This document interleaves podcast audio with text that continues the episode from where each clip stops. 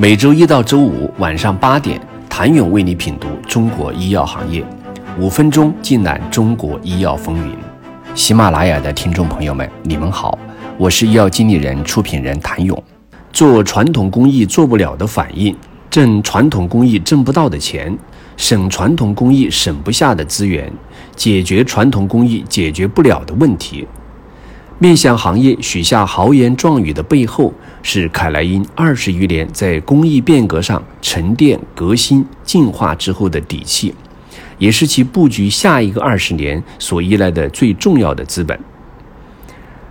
凯莱因董事长兼 CEO 洪浩曾赴美攻读博士后，在一九九二年到一九九四年的三年时间里，他连续在美国化学绘制。美国有机化学等顶级期刊上发表了三篇关于洗漱碱合成的论文，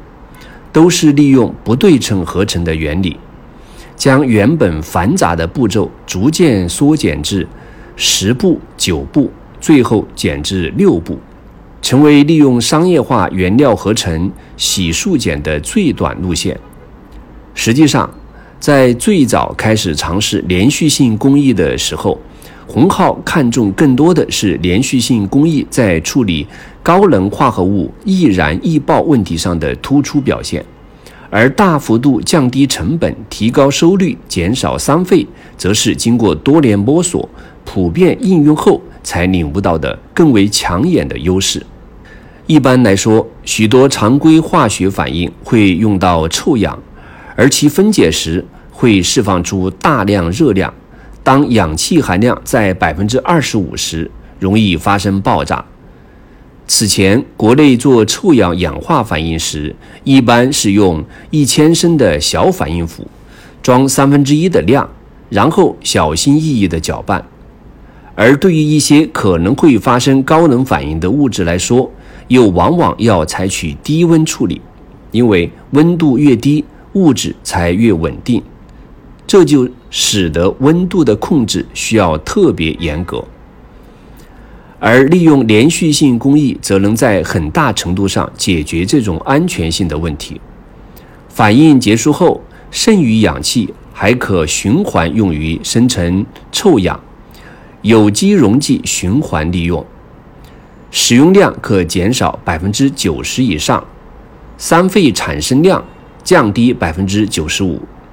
还避免常规反应的能源消耗，从而达到稳定、高效、低碳、环保的目的。通过二十年不断的研发完善，此前很多做不了的反应，现在凯莱因能做了；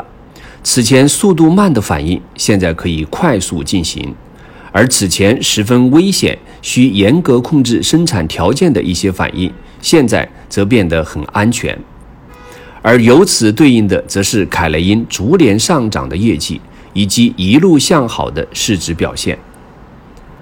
二零二零年年中报显示，凯莱因实现营业总收入十二点六六亿元，同比增长百分之十五点八一，归属于上市公司股东的净利润三点一六亿元，同比增长百分之三十七点六三。其总市值已经超过了五百五十亿元人民币。想了解许下挣传统工艺挣不到的钱的豪言壮语的背后，凯莱因是如何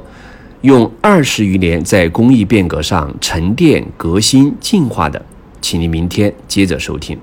谢谢您的收听。想了解更多最新鲜的行业资讯、市场动态、政策分析，请扫描二维码。或添加医药经理人微信公众号“医药经理人”，医药行业的新闻与资源中心。我是谭勇，明天见。